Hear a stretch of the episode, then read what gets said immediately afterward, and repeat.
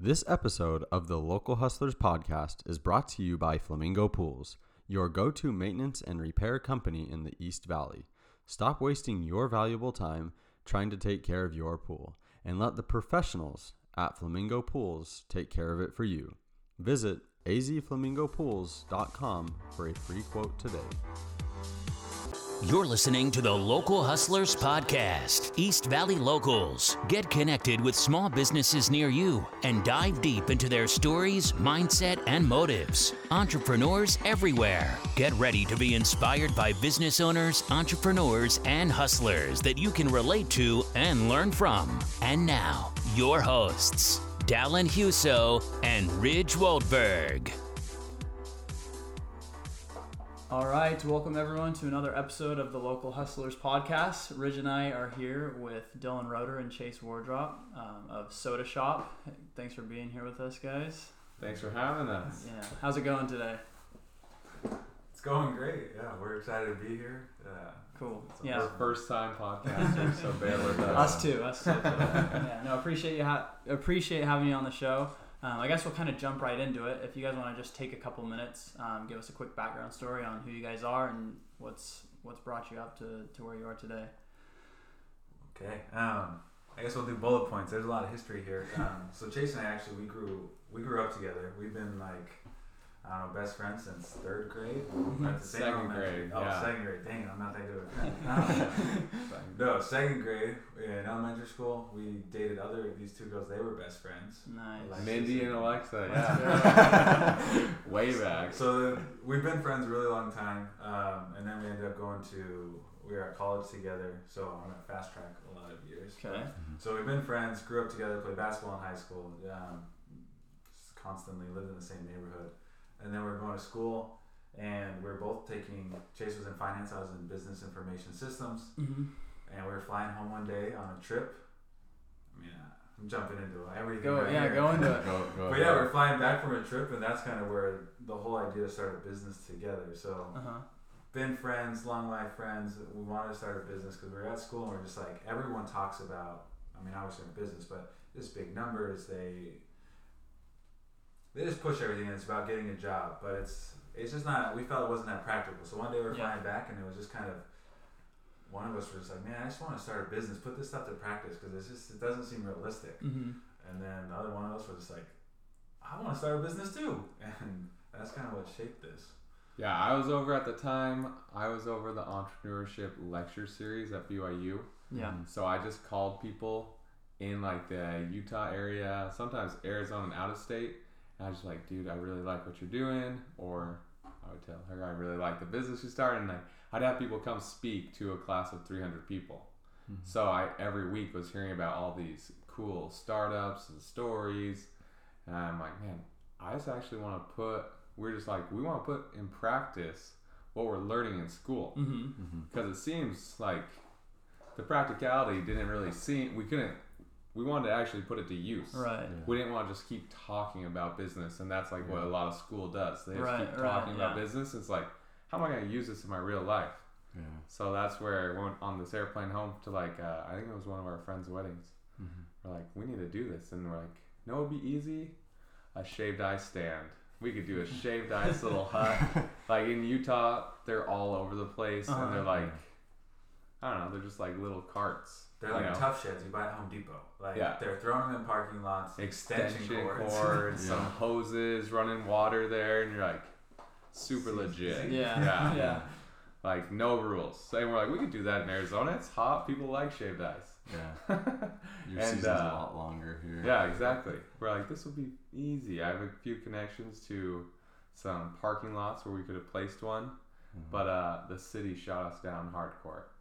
They're like, no way are you running an extension cord across a parking lot, or a hose, or anything like that. Uh, And so it was then back to the drawing board, but it was like at that time we were determined to start a business. start something. Yes, to start something, anything.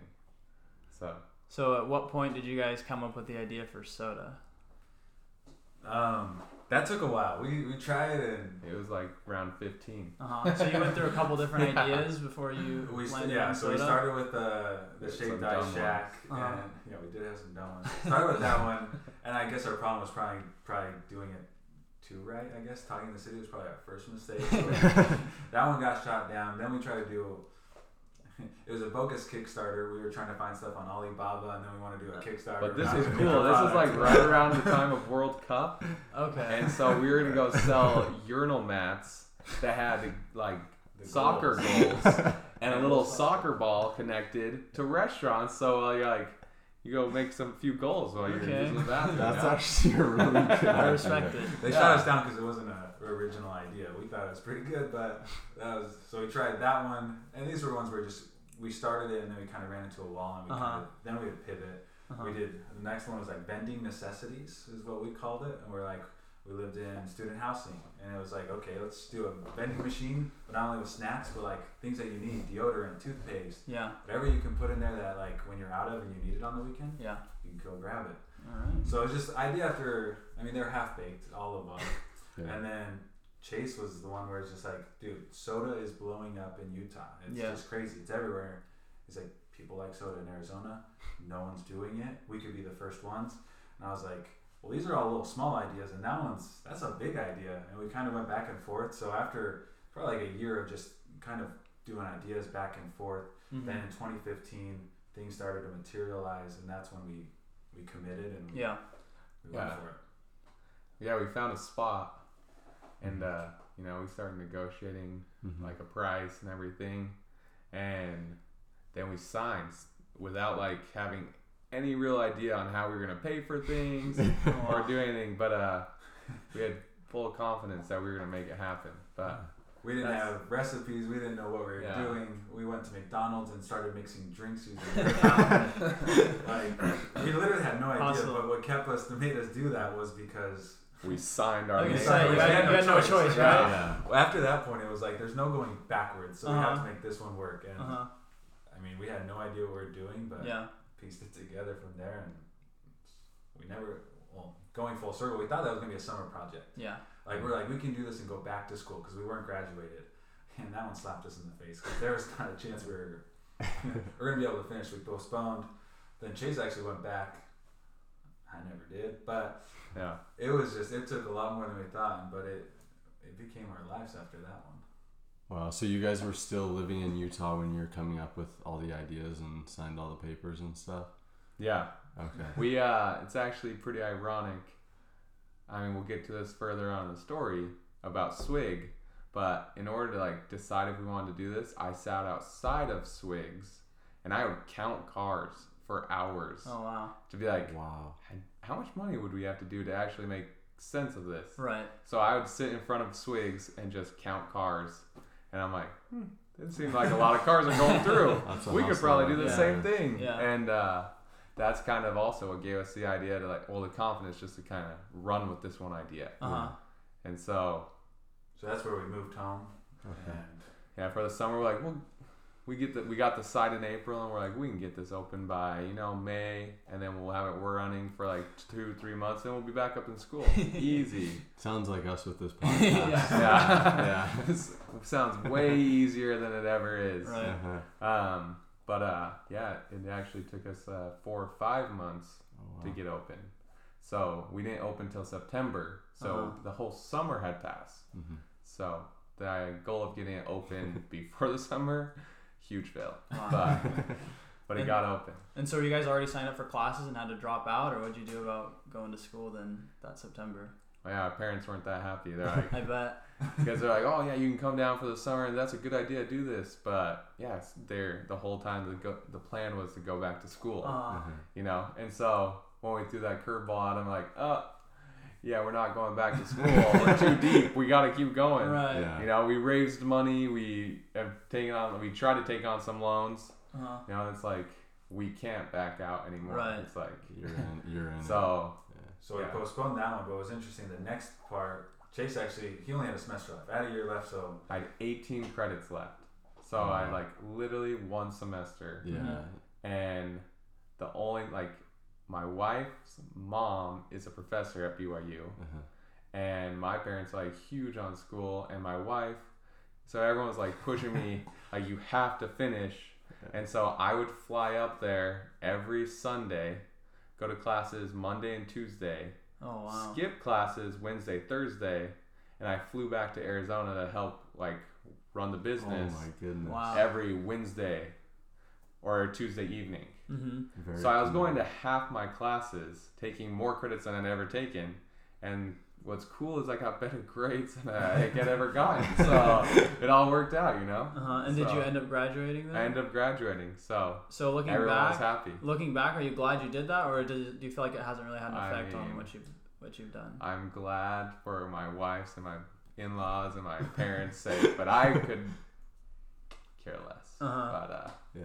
Good connections you can make at school. Right, You right. can have lots of fun at school. Yeah. and they uh, definitely push you to, you know, to be able to think about certain ideas. I don't know if you technically they push you in the right direction. Mm-hmm. They don't really give you the full picture. Right. Mhm. But But like you guys mentioned, it's a lot of telling you what to do, learning about what to do, but not a lot of putting it into action and actually making things happen. yeah, For sure, that was probably that. That's the whole thing that kind of propelled us forward was just wanting to actually do it, Yeah.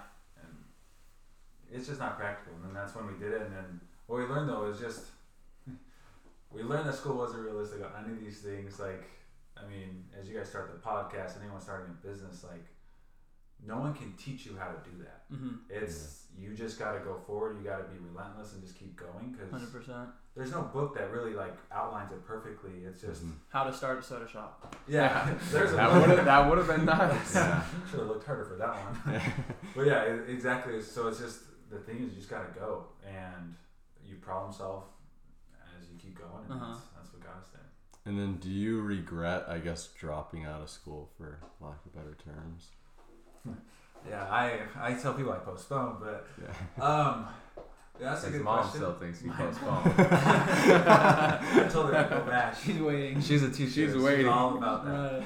Um, no, I, that's a good question. For right now, it hasn't affected me. Like, Yeah. For I think if I would have postponed this opportunity, I think I would be not in as good of a spot as I am Yeah. now. Yeah. Um, I do want to go back. I do think it's it's a good thing to do. It's but right now, no, I don't regret Yeah. it. I hope to get it someday. I do want to go back and Yeah. finish, but I don't know if I ever will. Yeah. My mom's not listening. Well, no, it's good to see because I think people push school so much and they don't realize that there's other ways to you know make a living and be successful. And you two are a good examples. Well, I mean, you still did graduate, Finish, but, yeah. but you guys kind of took that pause there and showed that you don't have to graduate school to to start a business or be an entrepreneur. No, you just gotta do what's right for you, and I think Yeah. that's where it worked out. We just we followed what we wanted to do, and Yeah. just committed to that. That's cool. Um, well, you mentioned a bit ago about trying to get loans or trying to get get money raised um, for this. How did that work out? Did you guys have some sort of money to get started, or did you have to, to look places to get uh, the capital raised for this? That's a good story. Um, so we had been working with a good mentor Mm-hmm. and um, would turn business partner, Mm-hmm. and a lot of the time during the, he was mentoring us along the way, helping us out here and there, and he would be like, "Don't worry about money, you know, when it comes time, I'll help you guys out." And so we were banking on that pretty hard. Yeah. Yeah. And then the time comes, then he's like, guys, I actually, you know, my hands are tied. I have a non compete. I can't invest in any other business at the time. Oh. And so we're like, oh crap. Well, we just signed the lease. we were banking on all this. Right. Like, what are we going to do? Yeah. Yeah. And so we went back to the drawing board. And we're like, we'll get a loan. That's what we'll do. Uh-huh. SBA loans. Mhm. Those, that's small business loans. Yeah, you know, that's yeah. what they're for. We're a small business. We're starting Yeah. have no money, should work. Um, so we talked to the banker, and they're like, if you can raise thirty percent of your total project Uh-huh. in equity or like from fundraising, Mhm. we'll give you the loan. And they're like, this is gonna be easy if you Easy. do that because this is what SBA loans are designed. Designed for you guys, like It's really good. preaching selling and it. selling it hardcore. Uh-huh. And you guys go out of there like big heads, like we got this. We got Oh, this. we We got the confident. money again. You know, it's like yes. But it's not even that. Then it's preparing all the docs. You have to have your business model, everything. You have to prepare all this, all the paperwork. Uh-huh. Yeah. Go through the process, and they're like, you got approved. All you need is collateral.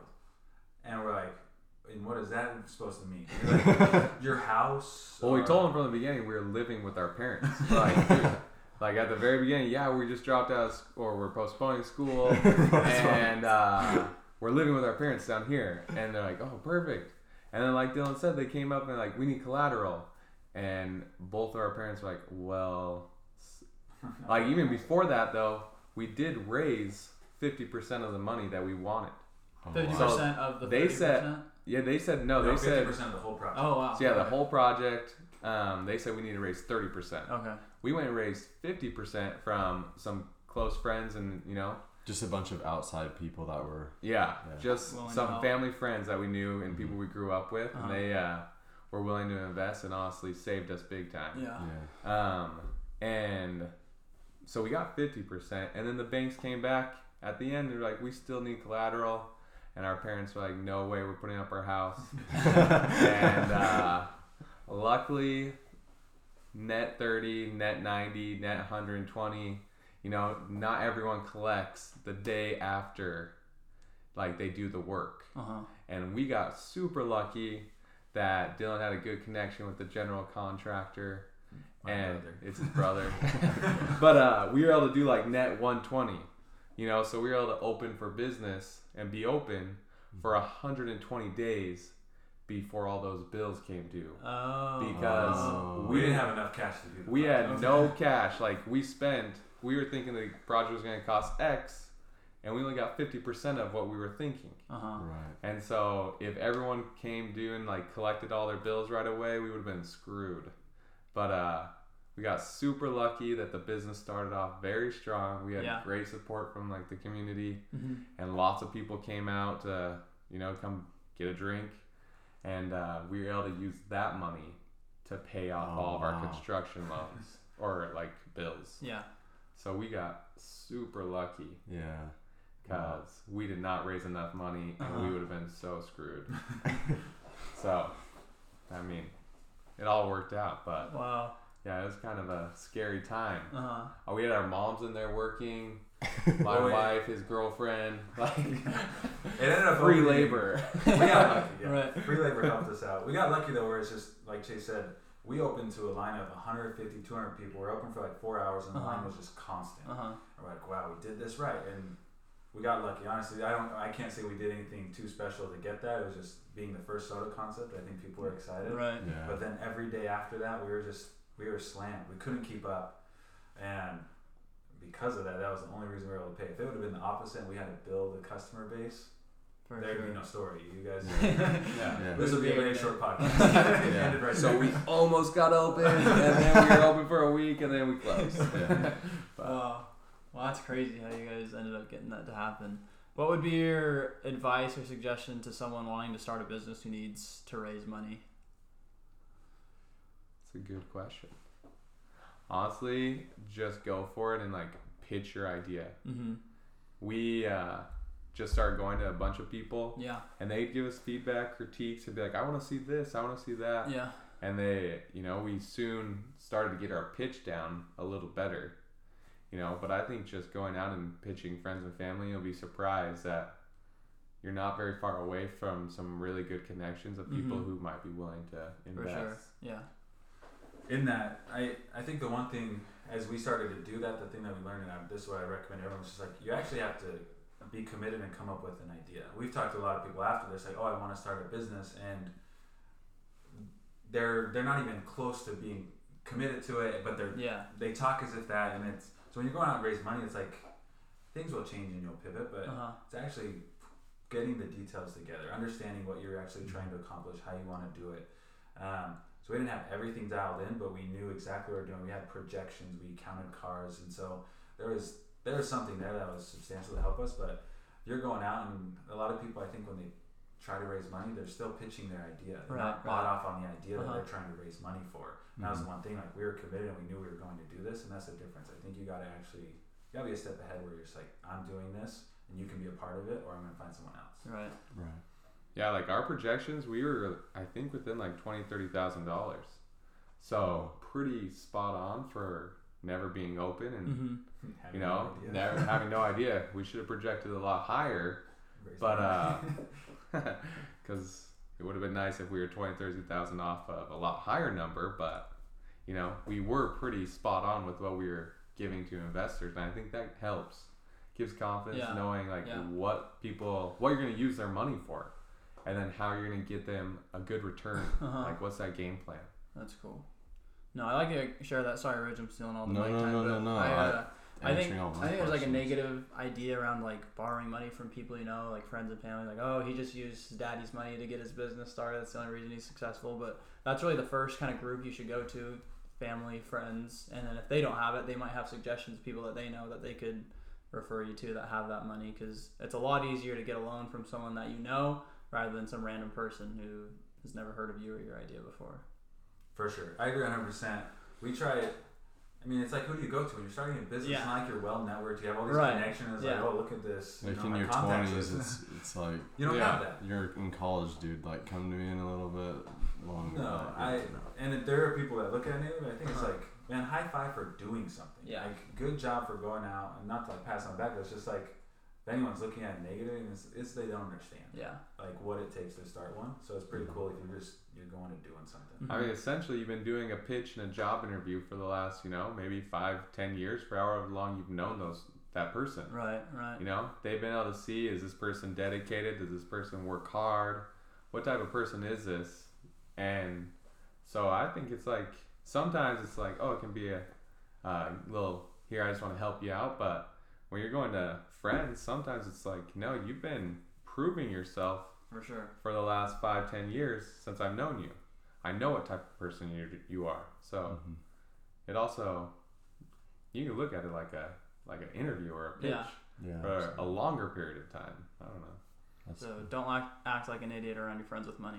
yeah, moral of the story, yes. They saw you growing up and stuff. Yeah. oof. Um, do you spend more time cleaning your pool than you spend swimming in it? Then call Flamingo Pools today. Flamingo Pools is your go to swimming pool maintenance and repair company in the East Valley. Whether it's weekly maintenance, repairs, green to cleans, or one time cleanings, Flamingo Pools will take care of you. Honest, reliable, and innovative. Just a few of the many good things Flamingo Pools customers have to say about them. Ask them about their mineral treatment, which will keep your chemical levels down, allowing you to have a healthier bathing experience. At Flamingo Pools, they know that your pool was made to be enjoyed, so let them handle the rest. Check them out at azflamingopools.com or give them a call at 480 422 6013. Mention this podcast, and you'll get your first month of maintenance completely free. That's azflamingopools.com and 480-422-6013. When did you guys get busy enough, or you weren't actually working in the store? Were you just kind of managing everyone that was actually in the store? It took us a bit because we were in the beginning. We are still trying to figure out like, I mean, it's hard to. It's hard. It's impossible to train someone when you yourself don't even know Don't know what you're training doing, on, yeah. Right? so it's like, hey, look at me put stuff in here. Just go for it. Yeah. You know, like we tried to figure as much out as we could. Um, we were fortunate. so my girlfriend at the time was she was with us. She was she was committed. Mm-hmm. Yeah, she's she was a saint during this time. Like she was there. How many months did it take? As I remember, it took us. It was like two, three weeks before we like weren't there for like a shift. Before all of us weren't even there. Like we just Yeah. felt we had to be there, open to close. Yeah. so we were getting there like six, leaving at like 10, 30, 11. and sometimes we'd be so exhausted we just sit on the couches there and like we couldn't even leave because we were too tired. Uh-huh. um, but I don't say it took probably three to four months before like started to get a little more hands off, but still there consistently. Yeah, we- I think we kind of had to because we got approached about opening up our second store pretty quick, Oh wow. and so we started to kind of dive pretty deep into that. Uh huh. And luckily, like Dylan was saying, we had, you know, Katie, his now wife. It worked out. I was gonna ask. Is I was about to say, this the wife? yeah, happy story, happy happy ending. Um, but yeah, luckily she kind of like stepped up huge and became the manager and took over that store, so we could focus on opening up Oh, the wow. second one. You know, so we just we've always been surrounded by good people and Uh-huh. Mhm. gotten lucky at timing and everything, so it helped. Love you, Katie. was it hard for you guys to kind of delegate and trust people to do what you guys knew that you could do, or did that come easy for you guys?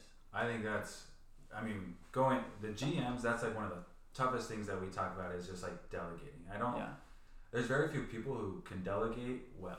Like Yeah. so, there's some people who over delegate, and it's like, wow, you're just like this evil dictator. and then the people who don't do, uh, delegate at all because they feel like they can, they're the only ones that can do it. And I think that took us a while. Me personally, it was like trying to do everything because it's like you hold yourself up to such this high standard. Mm-hmm. Yeah.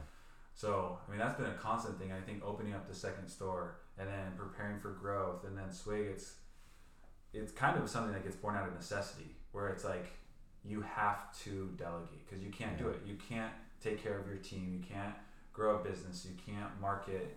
If you're trying to do them all, you can't Mhm. wear that many hats. Yeah. And so it took a while, but I think we're getting better at it. We're better at sharing, and Mhm. that makes all the difference. You got to trust the people you For work sure. with, or there's no point. Yeah. So how did you guys do that starting out though? Because two people starting the business can, I mean, you definitely have things that you're similar in, and you definitely have differences. So what was like your key to success with work to working together and making it work out so well? That's a good question. yeah, we've always been like very, I don't know, aware of that because we were friends first and we're like, we don't want to have the business strain the friendship. Uh huh. Right. So what we did is like we try to always be like, I don't know, both knowing that the other person's working just as hard and uh, trying to each pull our own weight to, you know, then make it to where it's like a little more even. And we got to where it would be one would open, the other would close, and then vice versa. And we just switched days. And then he got to where he was doing really well with the marketing and taking pictures. and he's really good at that and Oh, thanks, Chase. technology. So generous with your And so. I started working. I started working more like inside the store with um, the team, Uh-huh. and he would do a lot more of like he's the bookkeeping and the marketing because he's a lot more. He's more into the details than me. Right.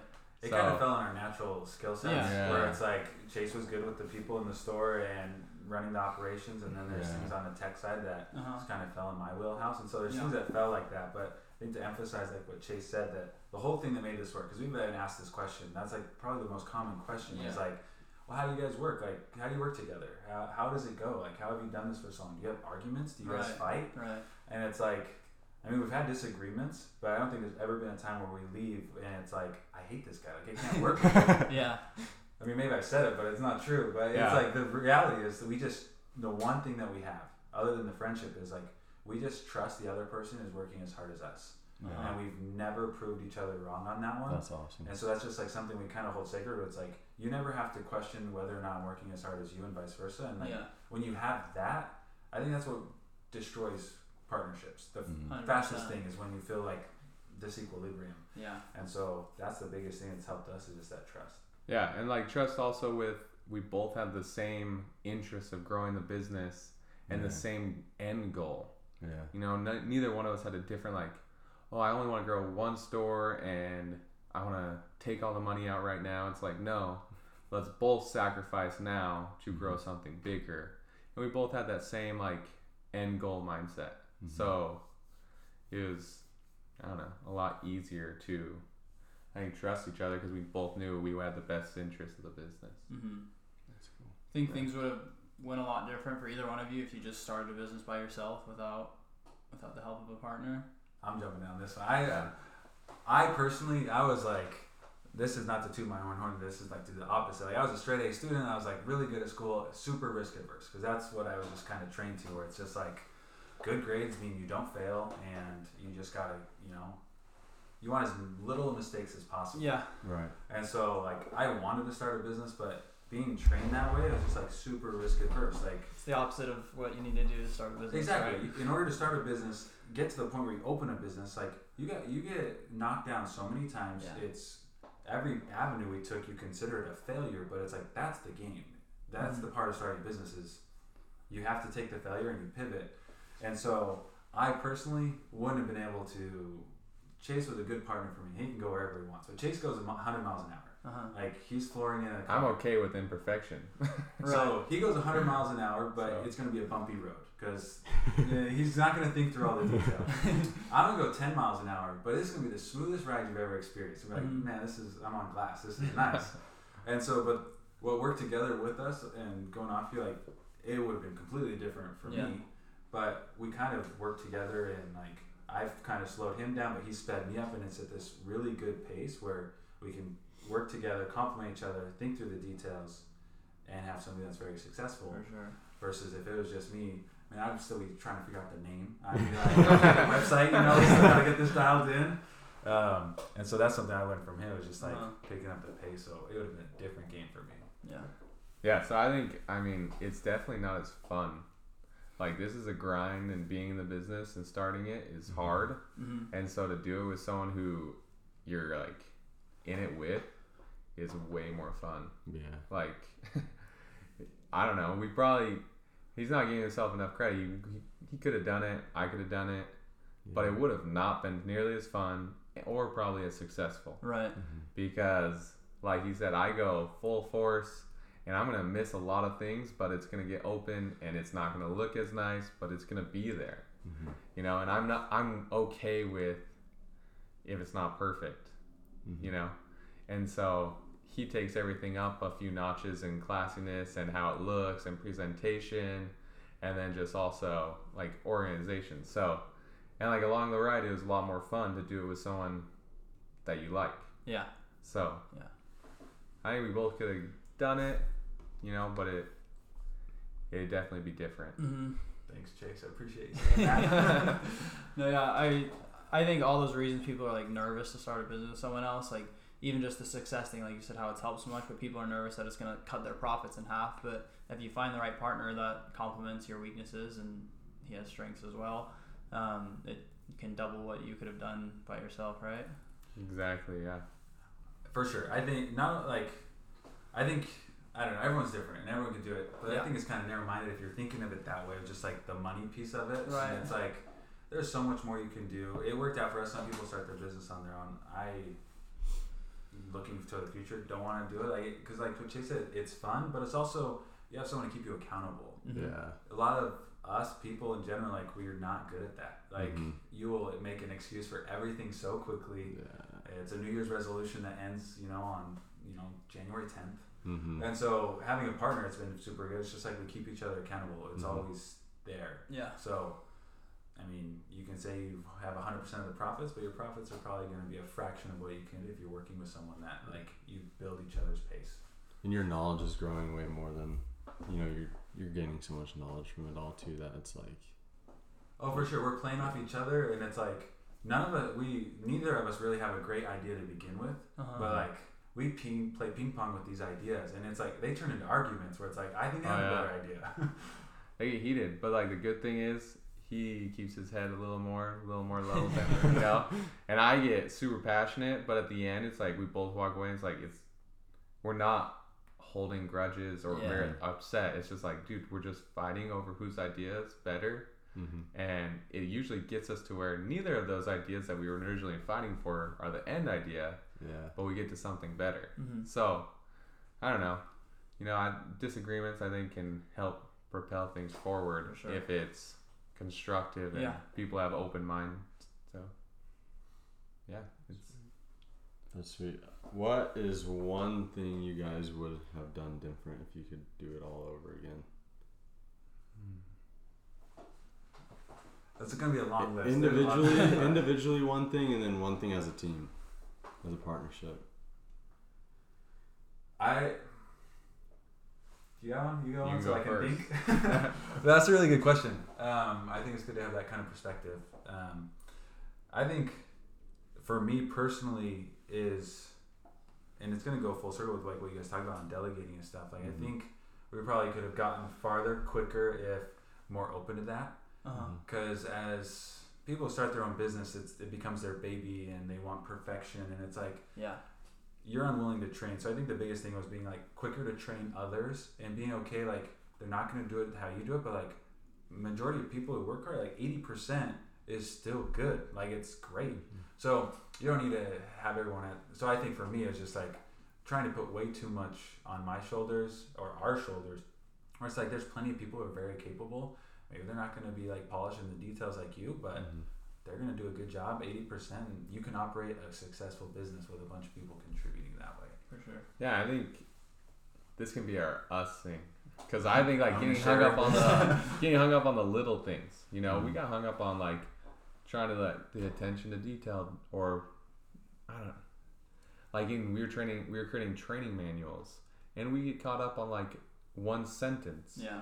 You know, and it would take ten minutes to come up with that one sentence where it's like in the end, that's not a big deal. But hmm. that was like a pretty you know, we used a lot of time thinking through literally every word of a training manual, and it's hmm. like, dude, it doesn't help that much. day. Yeah, at the end of the day, But it was still a good manual. yeah, good manual. So we had we had to learn that pretty quick, and then we just like, you know, screw writing all this. We're just gonna make videos, you know. So we did kind of learn, but I wish we learned faster because we did waste, you know, quite a bit of time trying to create those manuals. I think what we know now that we didn't know then was just like the the value of progression, like mm-hmm. within the version one, version two, version three, and it's like try to create these things in a vacuum, and you're like, well, let's just make this so good, and that was our intention. It's like an honest, good intention, right? You want to have a mm-hmm. good manual, you want to have mm-hmm. good training, or any detailed Yeah. business. But it's like you get hung up on that, and it's like, man, just get something out, and then you're gonna get the feedback. You're Mhm. gonna see how the customers respond. You're gonna see how the team members respond. And it took us a while to figure that piece out, where it's like yeah. it's more valuable to have something out there critiqued getting feedback criticized whatever and then improve on it spend two hours on something instead of six weeks you know Yeah. and then just get the feedback to make it better going forward I Yeah. concur. Sweet. Um, well, I want to talk about your menu a little bit. I guess going back, how did Yeah. you guys originally come up with a menu? Come up with flavors? Decide on what what would be best? I McDonald's. We Yeah. So we Back at did do McDonald's. McDonald's, and then after that, we had a pretty good idea, and then we went and tried them all out again with somebody else and a few Uh-huh. other friends Uh-huh. in Fat Cats. Okay. Yeah, we're like, yeah, we were close, and we're like, come on down. And we brought two or three friends down, and we made them tons of drinks. Uh-huh. And we only bought one medium soda. Free refills though, right? yeah. yeah So probably not. I mean, scrappy, but not the best. but we've gone and supported them a lot with movies and stuff, since, so it's all good. Yeah. But So, uh, what we did though like i mean honestly we we took what we thought was the best at all the other places kind of put our own twist on them Uh-huh. trying to do that um well, it wasn't we probably started off with 12 drinks on the menu yeah, wasn't that we, we didn't have that many but then we would I mean, we didn't have a legit menu. We had a chalkboard that our friend wrote all what the drinks were. Uh-huh. You know, like a day before we were opening. So yeah we didn't really have that much to even show. The thing we spent, I think that was most fun. was like coming up with names. And Yeah, I was gonna be say, is like- that fun? It was fun, and I I enjoy because like I mean this is weird, but like I'm like, what color drink is it? Okay, what kind of personality is this? And like, oh, it's got Coke Zero. Okay, maybe this is more of a guy drink. Diet Coke's more of a girl drink. I'm like, what color is this? And then don't spend your time doing that. Get back to where it's like, don't waste your time. Right. But we do that, and we're just like, like for one of our like the funniest drink names we probably have was Coke Zero, and it's like looking up on Google, like, well, what are nicknames that guys give to girls? You know, like for their girlfriend or their wives, and one of the names was Big Booty Judy, and that's what it. So it's like creating this personality for this drink, and that's the name that came from it. And, and that's kind of how a lot of the drinks came, where it's just like That's right. sitting with friends and just rattling things off, and so that's the menu is just, inc- I don't know, it's grown and increased and improved Yeah. ever since. So that's fun.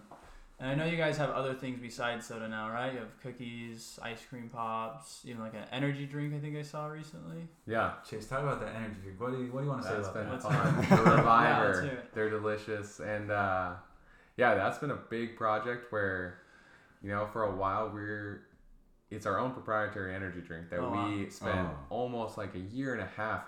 We'd go drive out to California, stay there for a day or two, working in these labs, and just sitting in a room for seriously six to eight hours Just pounding energy drinks. just trying little samples of energy drinks and we'd have red bull we'd have rockstar monster you know all these other energy drinks and we'd be Mhm. like taste testing and telling what we liked, what we didn't like, and then we would tweak ours. Okay. And yeah, for a year and a year and a half, we went back and forth to California doing that. Wow. And so it's been a project of love. That sounds kind of fun though. So yeah, it was kind of fun. And then you're like, oh my gosh, after two hours, you're like shaking and like I remember we were driving back from California and we were in rush hour, traffic, stuck, and Dill's like. I'm not feeling too good. And I'm like, dude, I can't get over. We're literally stuck on the freeway. He's like, he empties everything out of his backpack, getting ready. And so, like I said, it was a project of love. It was a lot of, probably not the best for our bodies and our health and that stuff, but Right. so much like caffeine consumption. But yeah, that is my. It's been a project that I've been very passionate about, and That's cool. you know, It's your baby. yeah, because we were tired of paying for Red Bull's airplanes and race cars and Uh-huh. you know all the fun things they do. Yeah.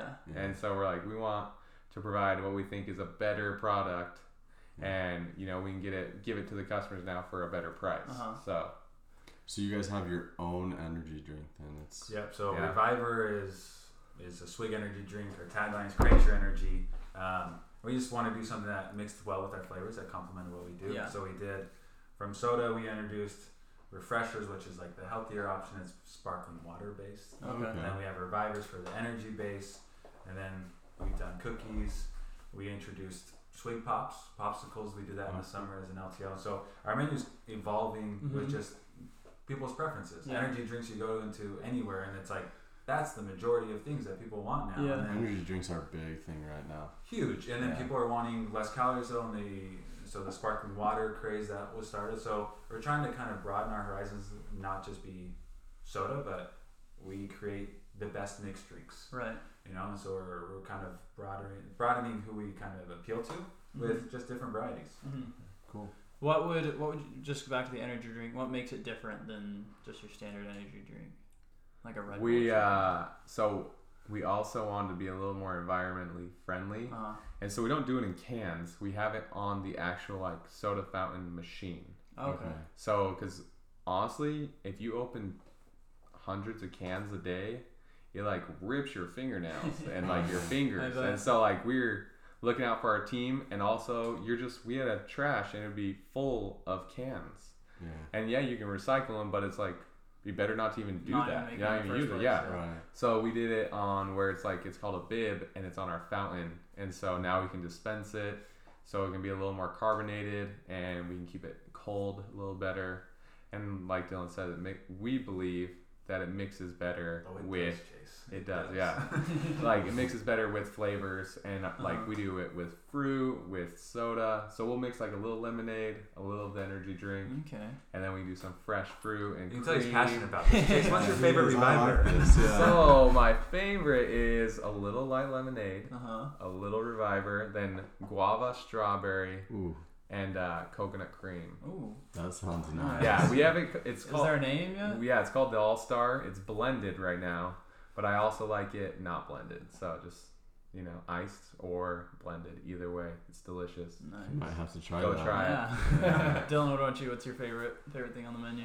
Um, I'm going back to the original one of our first drinks. It was on the first menu. It's called the Big Daddy. Uh huh. Um, it's simple, but Dr Pepper, raspberry, coconut cream. Ooh, that sounds like me. Yeah, that does sound like that one. Yeah, that Daddy. sounds like that one. Just drinking that one now, it's you know we got a history with that one. It's just Yeah. from the beginning. That's just that's always been my favorite since the beginning. Mm-hmm. Good. So we introduced it as the soda shop, but now some things have changed within like the past. I don't know how long. What's what's different? It's what's different with the name. No, that's good. Interesting question. Yeah. Um, yeah. I mean, I'll start with the first part. You can finish it off. So, just the the context of the story. So, um, well, as Chase mentioned, he was in the entrepreneurship um, lecture series, and through that, one of the mentors that we met, well, he's part of a restaurant management company, Mm-hmm. um, and so after we had started the soda shop, we had opened two locations, um, and they were both doing very well. Um, we were performing. Um, we actually partnered with Four Foods Group. That was the name of their restaurant management company at the time. Okay. And so we partnered with them. Um, And what exactly was that? What what were they doing for you guys? Just They're the group that grew Kneaders. So Okay. they help grow Kneaders from like two stores to 50 plus stores. Oh wow. Okay. Yeah, so they do. There's a lot of things that that you can take. There's operating a store, and then there's things about operating a business, Mhm. right? And so, um, one of their skill sets is taking the things off of an operator, a GM, anyone who's running a store, like Mhm. paying taxes, running payroll, um, working with the city, whatever the components of a business that you don't necessarily need to put on someone who's in the store. Yeah. So one, they facilitate all of those those needs, Mm-hmm. along with being very skilled in growth and development. Yeah. So that's their like their forte Okay. to allow people who need to operate because the biggest thing you want an operator in the store is to focus on the team, focus on the customer. And so they allow taking kind of offloading those things so that you can do that and take care of the people who matter most. Um, so that's where we saw the value and opportunity to grow, coupled with you know people who had done it. Like Chase said, they grew Kneaders. Yeah. They knew Mhm. how to scale a business, and Right. I mean we had opened two stores. So the partnership and the goal there was to take the soda shop what we'd done and, and scale it. So that was the first part. And going on this transition of the name change, long Yeah. story. That was the first part that kind of the first domino that fell. Yeah, and so we had partnered with those guys, and uh, you know we had plans to grow the soda shop, Mhm. and then Swig kind of also came knocking to the door to Four Foods Group and like, hey, we also want to partner, Mhm. and uh, we felt like it could be a good opportunity. You know, Swig is the original soda shop. They started in St. George in 2010, so it's been a while. Yeah. And uh, so we we like cool. This could be a great opportunity if we merge and become one company. Mm-hmm. We had different skill sets than the founders of Swig, and it actually fit really well. And so we decided to all partner and become a one larger company. Mm-hmm. And so we've been going back and um, doing a few rebranding things for Swig and a few uh, remodels on some stores. Uh-huh. And now we're at a point where we're now switching the soda shops over to Swig. Okay. For a while, we're trying to run two separate businesses. Right. But then- keep the name alive. Yeah, and it's just like it's too hard with inventory, and when you go buy, you know, a hundred thousand cups, it's you don't want to manage two different like names and Yeah. cups. Yeah. So it's just easier to make it all one Uh huh. and uh, we felt like you know Swig had some good brand recognition and had started to grow and get more momentum in Arizona. So Uh-huh. we felt like it was a good time to make the make the change. And now we're all just working together to um, grow Swig.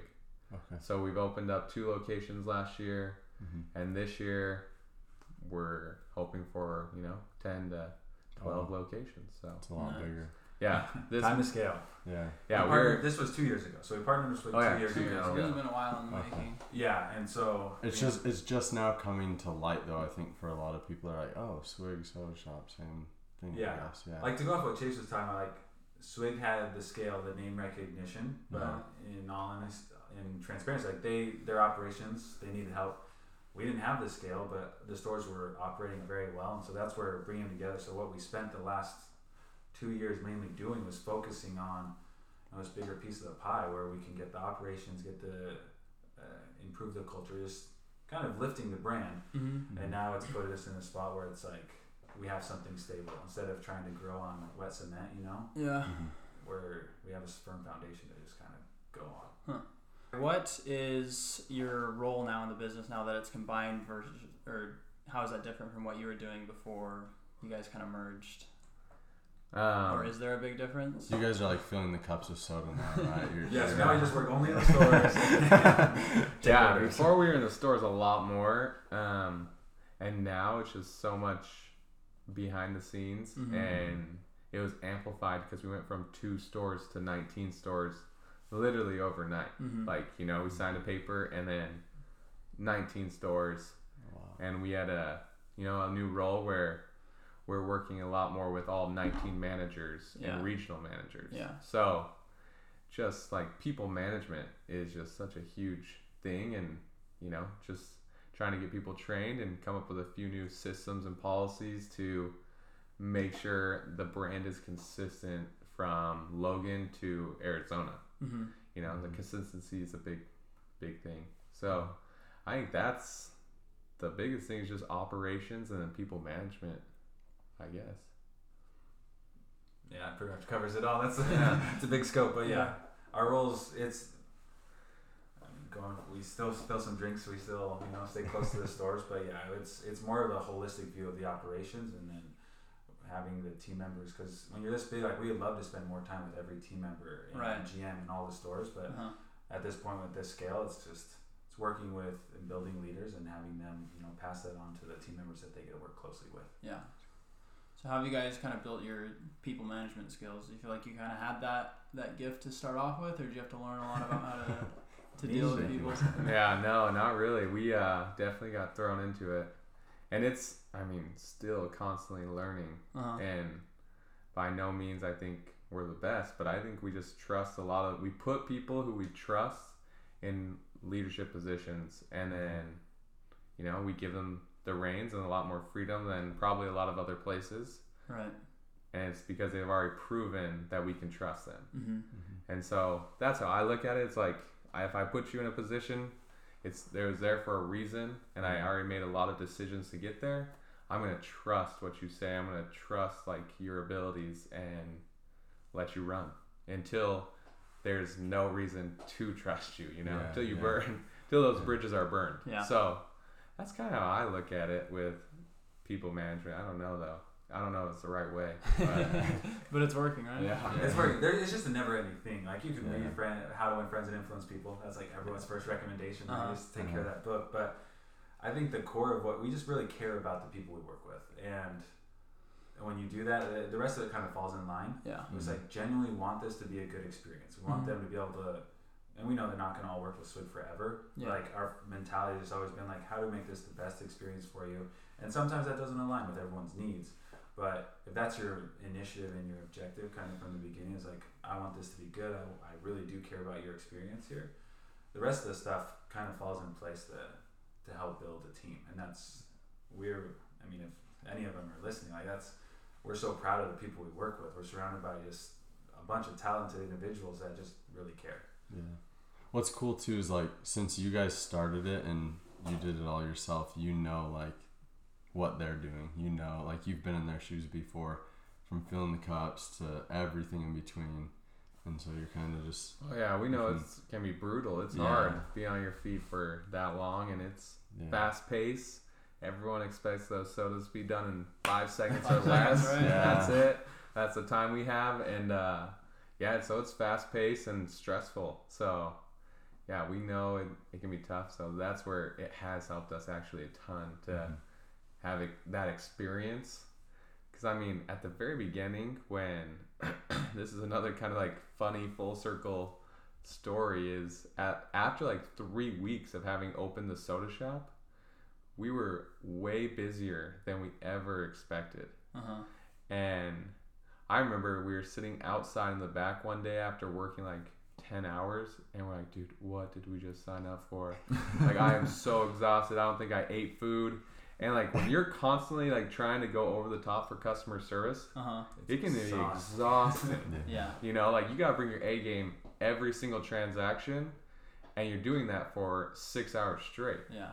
and you're out in the sun. And I just remember like telling Dylan we were sitting in the back of our uh, his truck and just be like, dude, let's message Swig right now on Instagram. Let's DM him and just be like, do you want to buy this? you can be the first to be like be the first store in Arizona. Rename it, whatever. We don't care. We'll sell it to you. And uh, he's like, dude. Let's do it. It's, not the best role model story, but yeah, that was, so like uh it was at a it was a weak moment for us but we messaged them and luckily they never messaged back. And i don't know how serious it would have turned you know Uh-huh. but it is funny that it comes full funny. circle that it's now That- we're all there you together now one and uh yeah pretty funny but i don't know how we got there. But yes it can be brutal. That's how we Yeah. got there. Your question it's helped us definitely shape training and policies and you know trying to look at it from everything we do with the manager perspective in mind so Uh-huh. Yeah. it's for sure helped Um, so I guess kind of closing up here, what would you say your advice is to a young entrepreneur that's wanting to start a business, maybe specifically a brick and mortar store like you guys? we've gone back and forth on this a lot and it's like what advice would we give ourselves and it's like just do it just start Mm-hmm. and believe in yourself and like there's a book i think it's called like the art of starting something dumb. And i think yeah i think that's what it's called by guy ritchie or something. And anyways it's it's true. Just start something and you realize you can accomplish a lot more than you ever gave yourself credit to. Mm-hmm. you know one hurdle comes it's like okay i can figure out this hurdle and then just go on to the next one. And you're you're gonna do it. Yeah.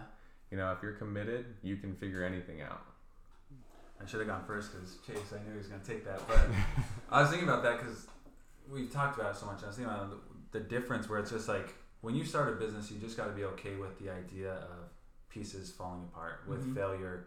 And it's like that's where people just get disinterested or they stop when they start to see like these hurdles in the way. And like what Yeah. Chase is saying was like you have to be absolutely relentless and keep going because that is what it is. Like it's no one started a business and it just went perfectly. They sure. opened and everything was perfect and it, it just doesn't happen. Yeah. But I think that's what people want to hear because they hear success stories. You hear these, I mean, you hear stories and it's like, wow, they did this and they're worth this. And it's like, you hear that part, but you kind of miss all like the hard work, the hours, the years that it took to get there. So I think anyone that's trying to start something, it's like, prepare yourself from the beginning to understand like, it's not this clear path. Mm-hmm. You're going to pivot. If everything what we would worked out, we'd be doing shaved ice shacks or little pee pads and urinals. You know, like it, that's just where it gets you. But Uh-huh. you got to keep going.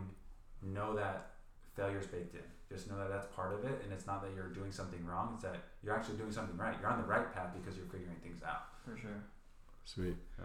Okay, well, we're gonna go ahead and start wrapping this up. Is there anything you guys would like to say to the listeners one last time? I mean, kind of tell them to come in. I don't know. What is what's something you Promote want? yourself. Uh, Visit your local swig. Yeah. no, um, no. I, I mean, I think to echo the last part, it was just like if anyone's listening with the intention of wanting to start something, it, I mean, it's, Nike's had the same logo or slogan forever because it's just like it's just just do it. You just gotta get started, get going, and the pieces will fall into place if you're willing to do that. Yeah, and just a big thank you to everyone who's helped us get to where we are. You know, there's been so many people who have come into our lives at the right time, and we Mhm. couldn't be here without them. And then the customers also, you know, huge. Like like we said, we would have been hosed Yeah. if the community didn't come out and support us. So, you know, just a lot to be thankful for, and For a lot of people who have helped us out. So. I think that's another good advice is like lean on people and Mhm. trust people. People are wanting to help you. Mhm. So be willing to take the help and ask for it. Don't be too prideful that Yeah. ask for help because people will help. People are good. So That's cool. Yeah, I would also say to anyone listening that doesn't like soda, I'm not a big soda person either, but when you add a couple of those those flavors in, it really makes it good. So give it a try. Give it a with shot. Yeah. I agree. I haven't drinking soda since the eighth grade, but every time we've gone a couple times, and I'll take a sip of his. Don't tell me. secret Yeah. well, yeah, we, we really appreciate you guys coming out, Chase and Dylan. It's been been sweet to hear about the the whole ride, and we appreciate everything. Um, Thanks, Thanks. for having us. This Yeah, fun. thank you guys. Yeah, anytime. it's a good time. We'll Okay. uh, catch you next time. Yeah, see ya.